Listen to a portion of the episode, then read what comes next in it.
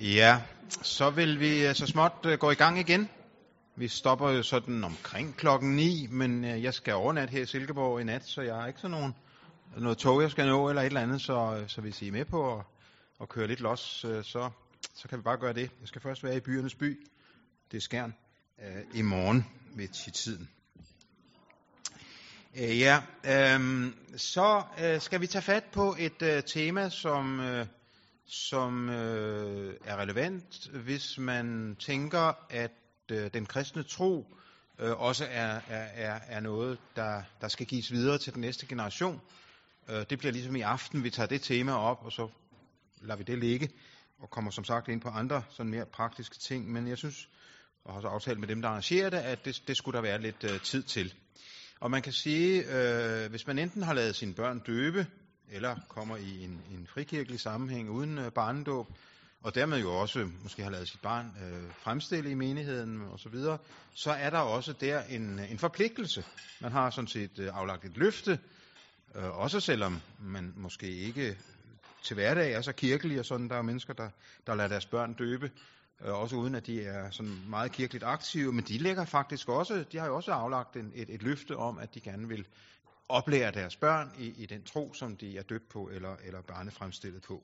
Så derfor tror jeg, det er relevant, jeg skal ikke lave nogen test på jer, men jeg tror, det er relevant for, for de fleste af jer, som er her, øh, at lige spørge lidt om det. Hvordan, hvordan med den kristne tro og, og, og, og oplæringen i den kristne tro. Øh, der ligger der nede på, øh, på gratisafdelingen to små lysegrønne pjæser, øh, som handler lidt om det. Den ene hedder, hvordan fortælle sine børn om Gud. Øh, som giver sådan nogle få idéer til det, og jeg kommer ind på, på nogle få af dem her. Og så ligger der en anden pjæse dernede, der hedder Forkynd Kristus for børnene. Fordi jeg tror, det er så vigtigt, at vi også får selve det der centrale evangelium. Det er vældig godt, at vi skal synge med børnene om, at Gud elsker dem med deres store næser, og selvom de er, er runde eller tynde som en strikkepind, eller vred som en web, så alle de der ting. Det er fint nok, men det centrale, det er jo Kristus. Det er jo Kristus. Så hvordan gør vi det? Vi, vi, må ikke, vi må ikke få en ny generation af børn i kristne hjem, som er fantastiske til første og tredje trosartikel måske, men som ikke ved særlig meget om anden trosartikel. Anden trosartikel er den akse, som også første og, og tredje trosartikel drejer om. Så hvordan øh, forkynde Kristus for børnene, det, øh, det kan I læse lidt om dernede. Så har jeg som sagt også skrevet nogle andagsbøger, Kast, Grib, Skyd, Skor og Vind.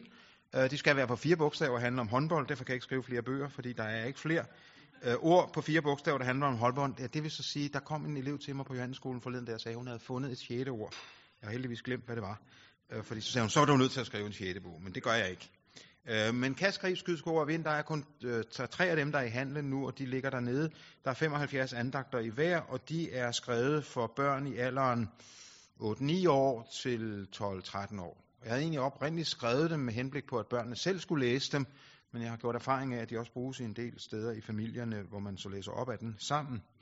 Øh, så øh, dem kan I også kigge lidt på, hvis I mangler lidt inspiration til det. Øh, den ene her, den der hedder Skor, den er skrevet over hele katekismus og gennemgår på, i 75 andagter hele stoffet fra den kristne troslærer i, i, i det, der hedder katekismus. Øh, så den er lidt anderledes end de andre. Men jeg har lyst til at sige lidt om det her, for det er noget, jeg brænder lidt for øh, familien som, som Guds primære celle, øh, den primære enhed øh, i det hele taget for, for livet øh, i den her verden, men også især i forhold til, øh, til det med troen. Øh, vi lever på mange måder i det, man kunne kalde statsindividualismens tid. Og her er der en, øh, en illustration, som har sagt mig selv øh, rigtig meget. Og nu har jeg ikke gået for langt væk fra den her. Nu tager jeg lige og tager den af øh, men som jeg har lyst til lige at, at tage jer med ind i. Øh, her ser I, øh, hvad skal vi sige, et, et, et, et forsøg på at illustrere øh, samfundsopbygningen for, for 100 år siden eller mere. Øh, med en stat på den ene side, den har jo haft mange forskellige former, øh, øh, enevældige konger og alle mulige ting og sager. Det, det, det ved vi, der er mange forskellige former at drive stat på, men der har siden mennesker begyndt at samle sig i enheder har der været en eller anden statsdannelse. Og nedenunder har vi individet, det har også altid eksisteret. Øhm, og i virkeligheden er der utrolig meget i det her, der handler om spændingen mellem øh, individet og staten. Hvordan skal forholdet mellem de være? Hvem skal bestemme mest? Superliberalismen, de siger, at det skal individet, de skal bestemme det hele. Og i kommunismen, der siger man, at staten skal bestemme det hele, ikke? Sådan firkantet sagt. Men det er jo løgn begge dele. Hvordan finder man så en eller anden blandingsmodel, der er den rigtige? Der har man for år tilbage haft en, en, et, et, et civilsamfundsniveau. Det kalder man de, de, fire, øh, de fire blå blokke i, i, i midten der. Der havde man indtil øh, for, for 100 eller måske bare 50 år siden øh, en forholdsvis stærk, et forholdsvis stærkt øh, civilsamfund i form af familieenheder. Det kunne være en stor familie, det behøver ikke at være, være vores klassiske kernefamilie, men altså en familie, som var vældig identitetsopbyggende og som var vældig definerende for, for ens liv. Man havde en stor, stærk kirke, som definerede rigtig meget. Også efter grundloven blev indført, øh, havde vi jo en, en, en meget mægtig og indflydelsesrig øh, folkekirke. Det, det er de ikke længere i dag. Øh, vi havde stænderne, endnu længere tilbage, det er før vores tid. Øh, standssamfundet, hvor man levede i den stand, og man var med i et håndværkerlag og sådan forskellige ting, som også definerede nogle ting. Og endelig havde man for eksempel også for, for, for 100 år siden, og indtil for bare få år siden, fagforeninger som nogle sådan meget identitetsskabende øh, størrelser. Jeg havde selv en elev på, på Isaiah-skolen, hvor jeg var lærer engang, som var vokset op i sådan et rigtig socialdemokratisk hjem. Og det var så berigende, det mener jeg virkelig, at lære ham og hans familie at kende. For 1. maj var simpelthen en større helligdag end juleaften. Det var det. Og det var så sundt for alle de der missionsunger, der sad i den klasse, at møde en, som, som var vokset op i noget helt andet. Det var, det var en familie, hvor, hvor det virkelig betød øh, meget. Men I ved også, at fagforeningers øh, betydning i, i, i livet osv., det kan vi jo bare se her hen over foråret, er ikke, hvad den har været. Så har man også altid haft et marked, og man har til en vis grad også altid haft nogle medier, som har ligget derinde imellem og flyttet rundt og, og, og styret nogle ting. Uh, et marked, som har reguleret, hvordan man handler med hinanden og sådan nogle ting, og nogle medier, trykkekunsten blev opfundet, uh, og så videre, så, så de der medier har jo eksisteret der længe. Men det, som er interessant, det er, at den model er under forvandling. Og selvom ingenting kan rummes ordentligt i en model, så siger den her model alligevel en hel del om, og specielt springet fra den første model til den anden model, siger en hel del om også, hvordan vores familie øh, situation og vores enkelte familie er kommet under et pres, og en, øh, hvad skal man sige, en, de, de, er blevet, de er blevet formindsket på en eller anden måde, og samtidig måske netop forstørret, som jeg var inde på før, fordi mellem staten og individet er der kommet to store magtfaktorer, som er markedet. Tænk på mængden af reklamer. Tænk på hele det flow af, af, af, af, af investeringer, der gøres for, for at, at, at optimere markedet. Nu har jeg lige øh, hørt radiovis for et par dage siden om den enorme betydning, øh, de almindelige sociale øh, netværksbrugere får. Altså at en eller anden, der er vild med mad, øh, går ind og bliver sponsoreret af Nestle eller nogen andre for på sin egen Facebook-side og fortælle om det her vældige måltid, hun lige har lavet, fordi hun har øh, 995 følgere, og det er, de kan sagtens bolde nogle penge i hende, fordi man tager meget efter, hvad de andre gør, men det er markedsoptimering. Det handler om penge, det er kapitalisme, det er materialisme, det er markedet, der styrer ufattelig meget. Og så er det medierne. Ofte en uheldig alliance, øh, er det medierne og markedets enorme dominans, som vi og vores børn er underlagt. Og vi kan ikke skrive os ud af det. Der er nogen kristne, der drømmer sig væk og tænker, at vi skal flytte i kloster eller, eller blive amish-folk eller et eller andet. Det kan godt være, at der er nogle få, der kan klare det på den måde, men de fleste af os kan ikke og skal ikke. Vi kan ikke melde os ud af det her. Vi er indlejret i det der, som betyder, at familien, og nu har jeg glemt, hvad det var, kirken, standen, og fagforeningerne er blevet bitte små. Om det lige er sådan der, det, det, det er lige meget. Godt være, at nogle af dem skal være lidt større i den blå. Men I ser logikken i det, eller hvad skal jeg sige, øh, budskabet i det. Vi er som familier, og også som kirke og som menigheds, øh, blevet nogle små brikker i et spil, hvor markedet og medierne styrer enormt meget øh, for både, hvad staten gør, og hvad individerne gør og kan gøre. Det er sådan lidt en metaovervejelse, men måske nogle af jer kan, kan bruge den lidt. Jeg har den opfattelse, at når familien er etableret og også er sat i verden øh, af ham, der har skabt det hele, så er det fordi familien, til vis grad også de andre instanser, men ikke mindst familien, den første, er sat i verden, fordi staten og individet ikke skal brede sig ud over alle bredder. For det er både statens og individets, og ikke mindst med den grasserende individualisme i vores tid, deres fristelse. Staten breder sig ud over alting, og vil bestemme mere og mere. Jeg har lige været med til at stifte en forening for åndsfrihed. Det handler det her blandt andet om, at staten vil bestemme mere og mere. Øh, og i Sverige over på den anden side af Øresund har vi en mægtig stat. Ej, jeg er så glad for, at jeg ikke er svensker. De, nej, undskyld. Nej, du er nordmand. Nå. Er der nogle svenskere her? Så, men altså, der, der, der, er virkelig, altså, der er virkelig næsten østtyske tilstande nogle gange, når man, når man hører. For eksempel på friskoleområdet, som jeg kender lidt til. Øh, og, og selvom vi har haft Grundtvig i det her fædreland, så, så er der selvfølgelig, øh, som gør en stor forskel, så er der nogle af de samme mekanismer i spil. Her er det vigtigt, at vi forstår familiens betydning for at minimere både statens dominans og individets dominans. Fordi familien er et mikrofællesskab, som både gør, at individet kan ikke få det præcis, som man vil, fordi vi er fem her i den her jordhule, som skal få det til at fungere sammen. Og som samtidig er mindre end statens dominans, og, og, og kan give den nærhed og de tætte relationer og meget andet, som staten jo af god grund ikke kan give. Så det her er bare et lille forsøg på at illustrere, hvordan det at satse på familien, og også satse på den i en kristen kontekst, er for mig at se utrolig vigtigt i, i vores tid. Og der er en lang debat også om, hvad kan I gøre som menigheder? Hvad kan vi gøre som menigheder for at styrke øh, familiestrukturen og familiesammenholdet? Og, øh, og det har jo alt at gøre med, med, med ægteskabskurser og kurser som det her og mange andre ting at gøre. Øh, familien er et, øh, et øh, miniatyrfællesskab, øh, og øh, det som er specielt, når man så også har en kristen lys på det her, det er jo, at der er en Gud over os. Det er ikke staten, som er den øverste. Det er ikke øh, den, der i sidste ende afgør, hvad, hvad, hvad, hvad vi skal gøre og mene, men, men det er en Gud, som har skabt os, der er den øverste. Øhm, og der tales faktisk i Bibelen om, at, at, øh, at familien er en afspejling af, et, af, en, af en model, som handler om, at Gud er far. Der står noget om, at efter hvem et hvert fædrende hus her på jorden har sit navn. Så der er et eller andet med selve Guds øh, hvad skal jeg sige, identitet som far. Og han har jo en søn. Kan I ikke godt se, der er familie i det der? Øh, der er noget familieagtigt over Gud. Gud er jo relationel. Det er det fantastisk ved tog på en treenig Gud. Han er en Gud, som har relation i sig selv på en eller anden måde. Og derfor er det jo ikke så underligt, at han har skabt os relationelle. Nu skal vi passe på ikke at sammenligne øh, Gud med os, men der er et af, en afspejling af det her i forhold til, til vores liv med, med børnene.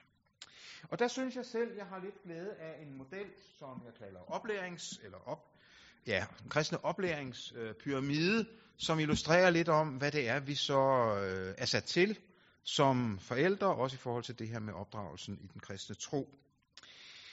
Jeg har vokset op i en tradition, som nok meget har handlet om, at det afgørende, det vigtige, det var ordene. Den kristne oplæring, det er at være god til ord.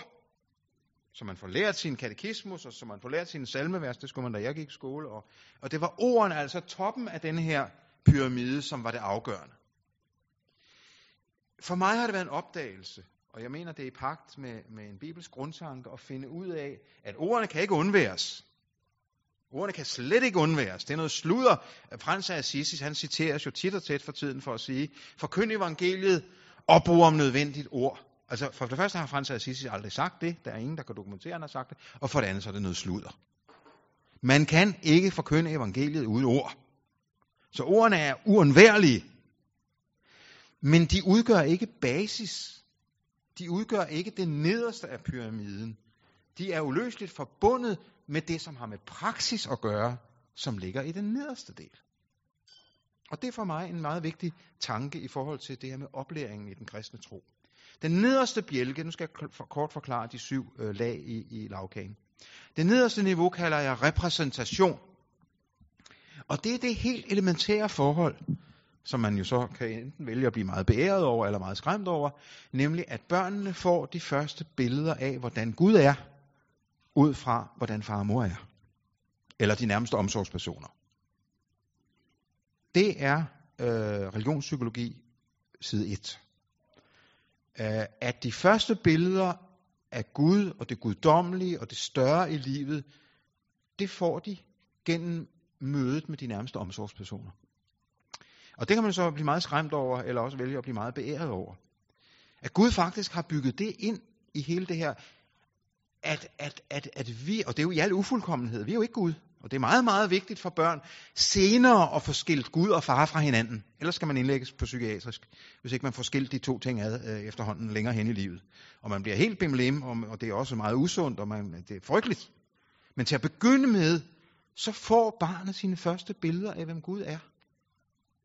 Øh, ud fra mødet med, og det er lige ned til øjenkontakten og til, øh, hvordan det så begynder. Det begynder ikke først med sprogindlæringen. Kommer før det.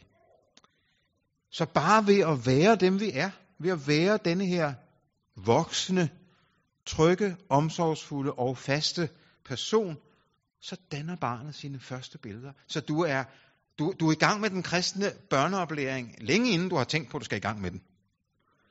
Øh, I, I, I møder, I er virkelig i gang med den fra undfangelsesøjeblikket. Ah, ja, jo, jo, men det er I, principielt. Godt at synge for sit barn der i 8. måned, tror jeg. Synge nogle salmer for barnet i 8. måned. Øh, og så videre.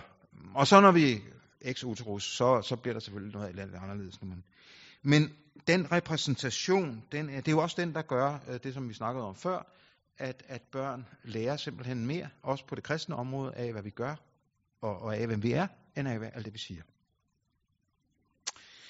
Det andet lag i lavkagen øh, kalder jeg deltagelse. Det handler om alt det, hvor man ikke har en intention om, at nu skal børnene oplære sin kristne tro. Det er ikke noget med, om nu skal vi så lære fader vor, eller hvad hedder det, tiende bud, eller et eller andet. Men det er det der levede liv, der bare finder sted ved, at børnene deltager. Altså tag sådan en ting som gæstfrihed for eksempel. Altså det at, at være gæstfri, og samtidig ikke være ubegrænset gæstfri. Altså også at kunne lukke sin egen dør. Den mekanisme med både at invitere andre ind i sit hjem, og samtidig også kunne lukke døren til sit eget hjem, det lærer børnene. Og det, det, det er jo en, en, en del af livskunsten simpelthen. Både at kunne invitere andre ind, og så også sætte grænsen.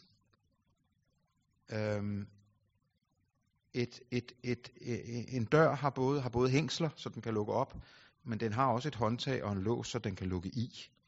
Og det er uhyre vigtigt øh, gennem for eksempel så noget spørgsmål om, hvordan håndterer man det med at tage mennesker ind i sit liv, være gæstfri og åben osv., og, og samtidig også værne om sine egne grænser.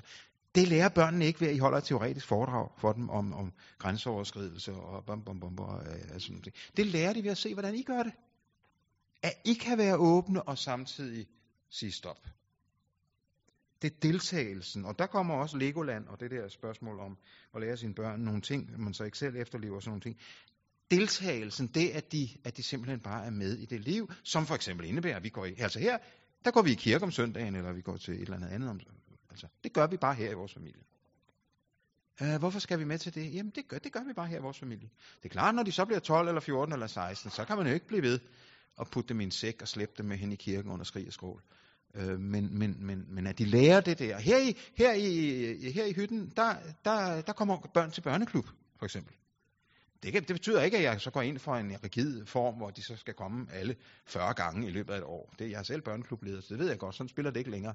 Men der er ikke noget, man begår ikke overgreb på sit barn ved at sige øh, til sit seksårige barn, du, du skal med i børneklub. Det skal du så. Kan der selvfølgelig blive et eller andet, måske efter en prøveperiode, barnet ikke mistrives med det, og der er ikke nogen jævnaldrende, når man må finde på noget andet. Det er klart. Mm, det, det, det, ikke må være, det må ikke være sådan et rigidt system. Men, men deltagelsen, det er, at man ligesom bare er med i et liv, hvor det med Gud og, og kristendom er naturligt. Det er rigtig vigtigt i oplæringen. Så er der indøvelsen, det tredje lag. Og der begynder der ligesom at komme intention på. Nu har vi en, en intention om at, okay, vi skal lære fader. Vi skal lære, at man rejser sig op i kirken, når teksten læses. Det ved jeg så ikke, om man gør alle steder, men det gør man der, hvor jeg kommer. Øh, vi skal, øh, vi skal faktisk lære, at der er noget, der hedder første, anden og tredje trosartikel. Vi skal holde nogle andagter, vi skal gøre et eller andet. Der er også en oplæringsdimension, en vidensdimension. Ikke at det er det hele, men det er også en del af det. Så der er en indøvelse, og her tror jeg, at vi gør vores børn en enorm tjeneste i vores tid ved at have gode traditioner og gode ritualer for dem. Vi lever i en meget ritualfattig fattig tid. Og det er rigtigt nok, ritualerne kunne jo blive for meget i gamle dage. Men i dag er der ikke, er der ikke for mange af dem. I gør jeres børn en tjeneste ved at lære dem gode ritualer. Med aftensang, med, med, med, med sådan gør vi, når det er søndag, eller, eller sådan gør vi, når du har dåbsdag, eller nogle andre ting. Gode ritualer, gode rytmer. Sådan gør vi, når det er påske her hjemme hos os. Sådan gør vi måske også, når det er pinse. Og hvad med Kristi Himmelfart? Har vi noget der? Hvorfor ikke opfinde en eller anden ting? Det plejer vi tager på Himmelbjerget, selvfølgelig i Silkeborg. Tager man på Himmelbjerget, hvorfor det? Fordi der er vi tættere på Gud, og der er det så. Øh, ja. Et eller andet. Og der tror jeg, man, man, måske kan man som menighed være øh, idéleverandør, men også at man i den enkelte familie er bevidst om at lave nogle gode traditioner og ritualer. Jeg mener for eksempel, at børn allerede fra de er ret små, bør lære at tegne korsets tegn for deres ansigt og for deres bryst. Og det kan man godt lige tage en lille tur om øh, hjemme ved, øh, efter frikadellerne eller på et eller andet tidspunkt. Man samler de tre fingre for faderen og sønnen og helligånden. Man korsmærker sit hoved, sine tanker osv. Og, og sit hjerte der, hvor følelserne øh, sidder.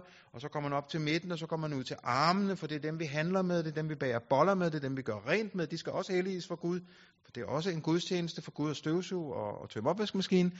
Vi korsmærker os, sådan som du blev korsmærket i den hellige dåb, eller hvordan man nu gør det. Det at lære sin barn sådan et lille ritual. Jeg gør det altid, når jeg har været til alders, for eksempel. Det, det er min. Jeg rejser mig fra alderbordet, og så slår jeg korset. Jeg ved godt, præsten gør det også bagefter, men det, det er godt for mig. Jeg er korsmærket. Og hvad, hvad for traditioner og hvad for ritualer I så lige præcis skal bruge.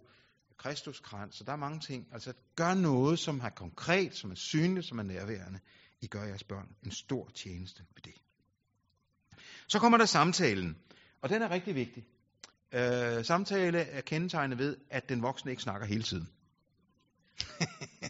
og vi tror, vi har snakket med vores børn, når det er os, der har snakket hele tiden. Det er, det, det er monolog. Jeg taler om, om dialog. Jeg taler om, at det er så lærerigt at høre børnene sige noget om Gud. Så du snyder simpelthen dig selv, hvis du snakker hele tiden. Øh, det er ikke altid så nemt at få den der samtale til at fungere. Ofte synes jeg, at det har været muligt ved, ved sengelægningen, ved putningen. Og det er jo altså noget med, når man kommer ned og ligge, det ved I godt, det var derfor Freud lagde sine patienter ned på en briks. For det er simpelthen sådan med os mennesker, at når vi kommer ned og ligge, så strømmer tankerne og følelserne friere i os. Det er også derfor, I altid bliver bekymrede, når I ligger i jeres seng. Har I tænkt på det? Hvorfor bliver man ikke bekymret ind i lænestolen? Nej, det er, når man ned, kommer ned i vandret leje, og det, det, det er ikke gas, det her.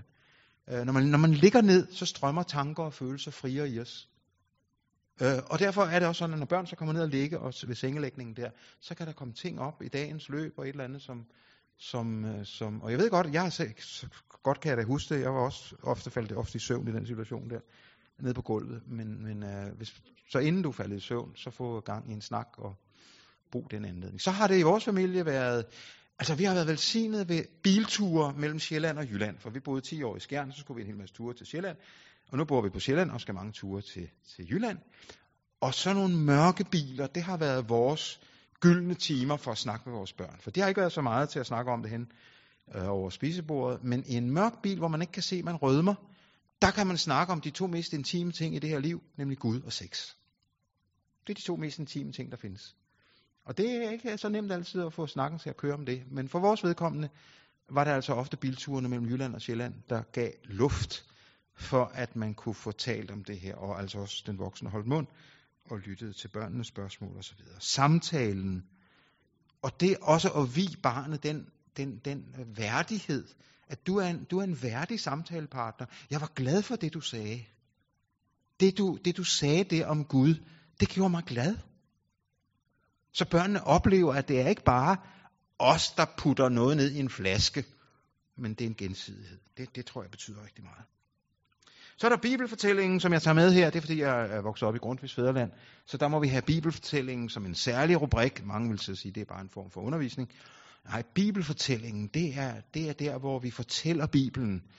Øh, ikke nødvendigvis for at have en hel masse pointer og lærdom, men bare fortæller den. Jeg har med, med mine to ældste børn simpelthen over tre vintre øh, fortalt hele Bibelen for dem. Min kone gav mig et kvarter, så kunne jeg lige skynde mig ind og læse øh, første kongebog 3, 4 og 5, og lige scanne, hvad er det, der står der, og så fortalte jeg for børnene. Så, så digtede jeg lidt til, fordi jeg kunne alligevel ikke helt huske, hvad der stod i tre kapitler. Men det er også okay, sådan inden for rimelighedens grænser. Fortæl, eller i det mindste læs op. Og jeg tror, mange af os burde øve os mere i fortælling, bibelfortælling. Jeg holdt møde i søndags øh, i et, et traditionelt øh, missionshus, og der var folk på 90 år, og der var folk på, jeg havde fået at vide, at jeg skulle også sige noget til, til de der øh, juniorer, 10-12 års alderen. Så jeg valgte at fortælle en, en bibelshistorie øh, om den barmhjertige far og de to fortabte sønner. Og hvad sker der? De 12-årige og de 90-årige, de lytter lige godt efter. Og det har noget at gøre med, at vi lever i en tid, hvor der er så mange skærme, som laver billederne for os, og som laver børnenes billeder. Alle de spil, og der er mange gode ting ved spil, men de laver billederne for børnene. Disney laver billederne, Cartoon Networks, og flommen af, af, af tv laver alle billederne for dem. Men fortællingen, den kan skabe individuelle billeder. Den skaber mit billede af Davids kamp med, med, med Goliath. Min variant. Og det får man identitet af i højere grad, end når andre har lavet billederne. Og kan man ikke selv fortælle, men jeg tror mange af os kan, hvis vi øver os lidt mere på det, kan man ikke fortælle, eller vil man ikke fortælle, så kan man læse op for børnene. Gode øh, bibelgenfortællinger, eller, eller, eller andre fortællinger selvfølgelig også. Så er der noget, der hedder undervisning og forkyndelse, og nu nærmer vi os noget, hvor man kan sige, at det er så også andre instanser, der skal ind over her. Det er måske børnekirke, det er måske den kristne friskole, det er børneklubben, eller det er andre ting, hvor, hvor det her decideret undervisnings, øh, det, det er noget med tilrettelæg, tilrettelagte. Det er sjældent, man laver det hjemme ved, ved, ved, ved, ved bordet i stuen. Ikke? Øh, men det, det for eksempel på en kristen skole, der, er, der er det jo oplagt. Og forkyndelse, det er så toppen af kransekage. Det henholder jeg til de steder, hvor vi direkte applicerer Guds ord på børnene. Det prøver jeg for eksempel i mine andagsbøger, øh, i det i hvert fald de fleste andagter, ligesom at anvende Guds ord og sige, det betyder for os, det betyder for dig. Jesus elsker dig, som du er, eller du udfordres nu af Gud til sådan og sådan. Den direkte tiltale med, med, med Guds ord. Det er det, jeg mener med forkyndelse. Og den helhed, som de her 2, 4, 6, 7 lag i lavkagen, det, og så der er stiplede linjer imellem, for det flyder selvfølgelig sammen i praksis. Men det er den kristne oplærings øh, forskellige hvad skal jeg sige, strenge at spille på. Så tror jeg, det er vigtigt, at, øh, at familien også bliver stedet, hvor bønden, hvor ordet og hvor diakonien lever. Hvor der også her er en praksis for det, vi tror på. Og det er altså lige fra, at der bages boller til den syge øh, kone inde ved siden af, til at øh, far tager hen øh, og hjælper med en flytning, eller øh, og tager du ikke med, Sofus, øh, på 10 år, du kan også bære nogle kasser. Øh, altså, lad dem være med i et liv, som også er et diakonalt liv, blandt dem vi er sat i, iblandt.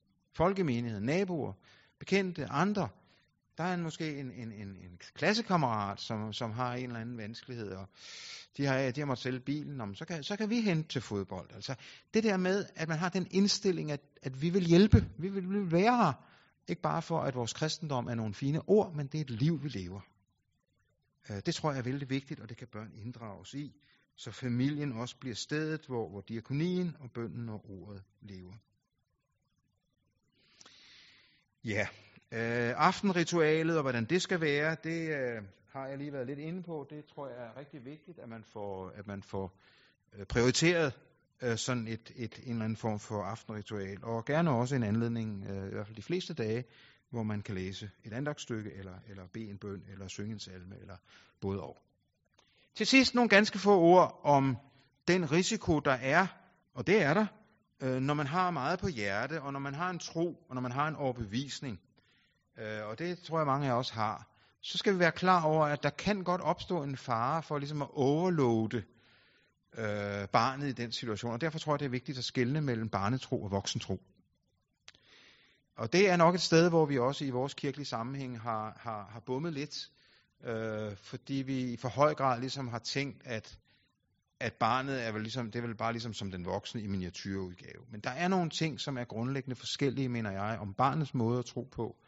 Ikke at troen i sig selv er noget andet, det mener jeg ikke, den er. Den er en tillid til Gud, og det er sådan set lige stort et under, om Gud skaber det i et nydøbt barn, som er 30 dage gammelt, eller i en øh, olding som mig, Øh, troens skabelse, det er det helligåndens værk i alle tilfælde. Men troens ytringer er ret forskellige for, den, for det lille barn, eller det mellemstore barn, og så den voksne. Og det tror jeg er vigtigt at, at skelne imellem. Jeg har skrevet et lille hæfte om det her, jeg vil bare lige nævne det, som ligger på KPI's hjemmeside, kpi.dk. Gå ind under udgivelser.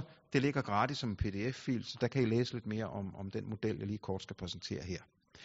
Jeg tror, det hænger sammen på den måde, at der er nogle ting øh, i barnets opfattelse, både af Gud og alt muligt andet, som blandt andet bevæger sig i det her spændingsfelt mellem noget, der er konkret og noget, der er abstrakt. Børn oplever ting konkret fra starten af. Det gør de, øh, tror jeg, allerede inden det bliver født, men i hvert fald, hvis vi tager barnets fødsel helt derude til venstre, så er barnet 100% konkret opfattende. Det er noget med at få en ren blæ og noget mad og øh, ikke være for kold og alle de, de der elementære ting. Barnet har ikke et abstrakt liv endnu. Men der går ikke så lang tid. Bare øjenkontakten er jo begyndelsen på noget abstrakt.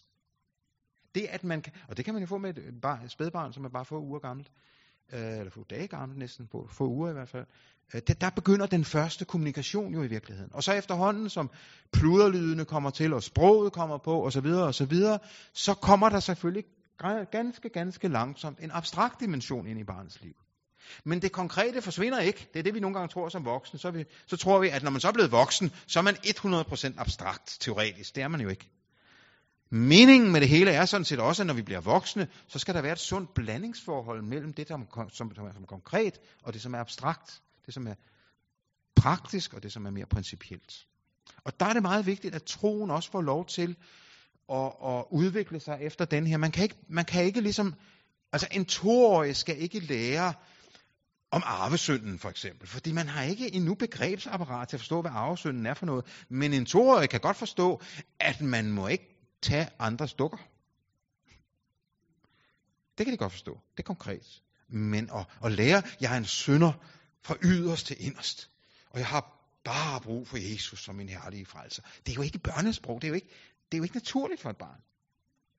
Og der er det altså vigtigt, at man, at man følger sit barn, taler barnets sprog, gør tingene konkret over for de små, og så selvfølgelig undervejs, som de bliver ældre og ældre, introducerer mere og mere også. Og der synes jeg nogle gange, der er sådan nogle teenager, som er fuldstændig, altså der, de har slet ikke fået nogen abstrakt øh, opfattelse af nogen. De lever stadigvæk i sådan en meget, undskyld mig, infantil og, og lidt barnagtig øh, tro på Gud. Der skal sandelig noget viden til. Der skal noget udfordring til. Der skal noget, der skal noget øh, efterfølgelse til, for eksempel, over for teenager. Øh, så, så, så der, der er det altså, tror jeg, meget vigtigt, i, også i omgang med vores børn i, i praksis, at vi forstår øh, at tage det her, det her forløb øh, fra barnetro til voksentro, og det er vi på mange måder ligesom øh, ansvarlige for. Øh, og jeg skal sige lidt mere om det så næste gang, hvor jeg kommer ind på noget med, med påvirkning med respekt. Men se, det var nogenlunde, hvad jeg havde på hjerte i aften. Nu skal der være lidt af det, som øh, Peter på udlands kalder kur af. Vi synger en sang først, og slå lidt øh, tanker. Øh, og så, øh, ja, vi slutter der godt ni, ikke også? Eller nogen har lyst til at blive ved, men så kan man bare sige, dem, der har lyst til at snakke længst, de kan bare blive, blive her længst. Men øh, vi synger nu. Hvad nummer var det, vi skulle synge nu, Peter? 622 kommer op her. Ja. Og øh, så tager vi en lille snakkerunde alle sammen til sidst.